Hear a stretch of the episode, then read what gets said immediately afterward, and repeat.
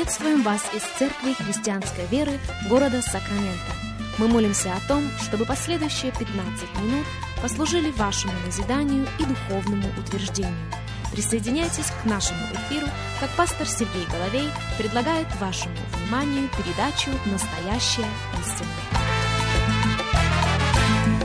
Здравствуйте, уважаемые радиослушатели! Сергей Головей у микрофона и Церкви Христианской Веры мы приходим к вам. Огромнейшая благодарность всем и каждому за то, что вы присоединяетесь к нам. Не громко сказано, для нас действительно большая честь встретиться вместе с вами. Для нас действительно большая честь провести вместе с вами последующих несколько минут, как еще одну неделю мы посвящаем разговору на тему «Духовная власть». Духовная власть верующего, духовная власть последователя Иисуса Христа.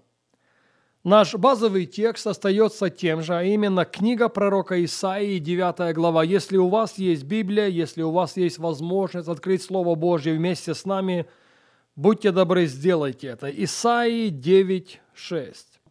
«Ибо младенец родился нам, сын дан нам, владычество на раменах его» И нарекут ему имя чудный, советник, Бог крепкий, Отец вечности и князь мира.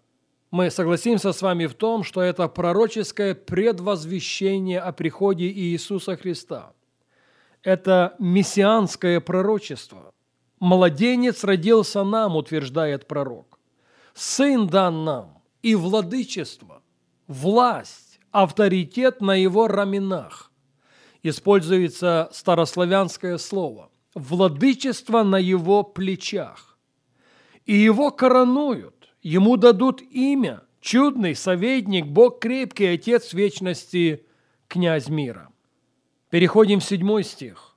Умножению владычества его и мира нет предела на престоле Давида и в царстве его, чтобы ему утвердить его и укрепить его судом и правдою, отныне и до века ревность Господа Саваофа соделает это. Есть две вещи, на которые я бы хотел обратить ваше внимание, прежде чем мы сделаем шаг дальше. Заметим, пророк сказал умножению владычества его и мира. Нет предела на престоле Давида. Нет, он не сказал умножению мира и владычества. Именно владычество предшествует миру. Пожалуйста, послушайте меня и послушайте очень внимательно. Мы никогда не наполнимся миром, превосходящим всякое разумение. Мы никогда не будем ходить в мире, превосходящем всякое разумение.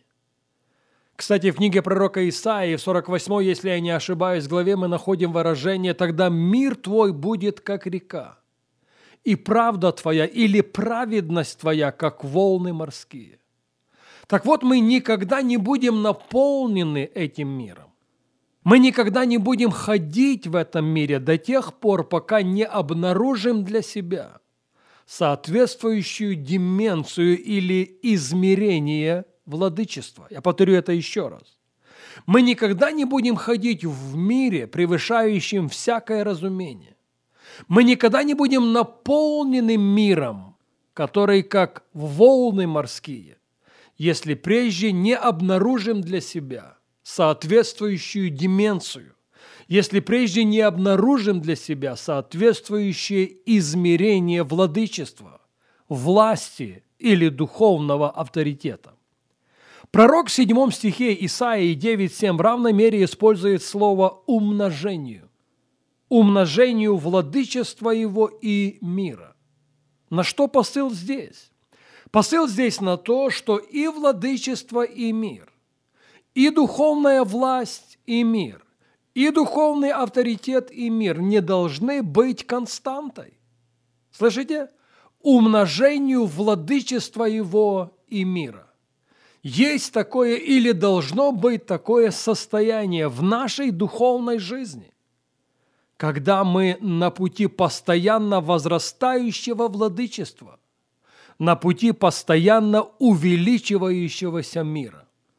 И на прошлой встрече, говоря о духовной власти верующего, говоря о духовной власти последователя Иисуса Христа, мы покрыли с вами достаточно большую территорию. Одна истина при этом остается непреложной. Друзья, духовный мир реагирует не на слова. Царство Божие не в слове. Царство Божие как раз в силе.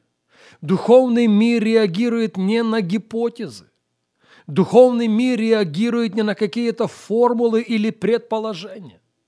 Духовный мир реагирует на твою и мою Духовный мир реагирует на нашу с вами тождественность в духе.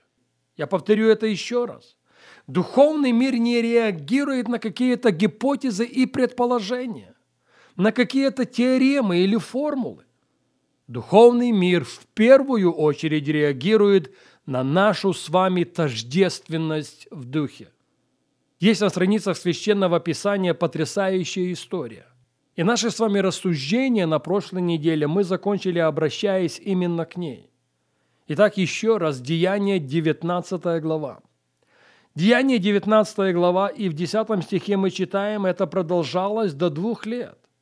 Так что все жители Асии слышали проповедь о Господе Иисусе, как иудеи, так и елены. Бог же творил немало чудес руками Павла. Так что на больных возлагали платки и опоясания с тела его и у них прекращались болезни, и злые духи выходили из них. Просто великолепная демонстрация Евангелия. Павел на миссии. Павел исполняет великое поручение Господа Иисуса Христа. И Господь, в свою очередь, творит немало чудес руками Павла. На больных возлагаются платки и опоясания с его тела. Что вы думаете происходит? Больные исцеляются злые духи выходили из людей. И вот какой случай имел место среди всего этого. Деяние 19.13. Даже некоторые из китающихся иудейских заклинателей стали употреблять над имеющими злых духов имя Господа Иисуса, говоря, «Заклинаем вас Иисусом, которого Павел проповедует». Это делали какие-то семь сынов иудейского первосвященника Скева – но злой дух сказал в ответ, «Иисуса знаю, и Павел мне известен. А вы кто?» Помните, на что я делал ударение минутой раньше? Духовный мир не просто реагирует на слова. Он не реагирует на какие-то гипотезы или громкие заявления. Ему абсолютно все равно, кто ты по плоти. Ему абсолютно все равно звание и образование. Духовный мир, повторяю далеко не первый раз – реагирует на нашу тождественность в духе. И у этих ребят, у семерых сыновей иудейского первосвященника Скевы имелось все в их арсенале. И родословное, и хорошее имя, и большая известность. Но этого было недостаточно для того, чтобы изгонять бесов. Это было недостаточно для того, чтобы видеть руку Божью, простертую на чудеса, знамения и сверхъестественные проявления. Для этого требовалось то, чего они как раз не имели. К большому сожалению, у нас нет времени продолжить говорить об этом сегодня. К этой мысли мы возвратимся на нашей следующей программе.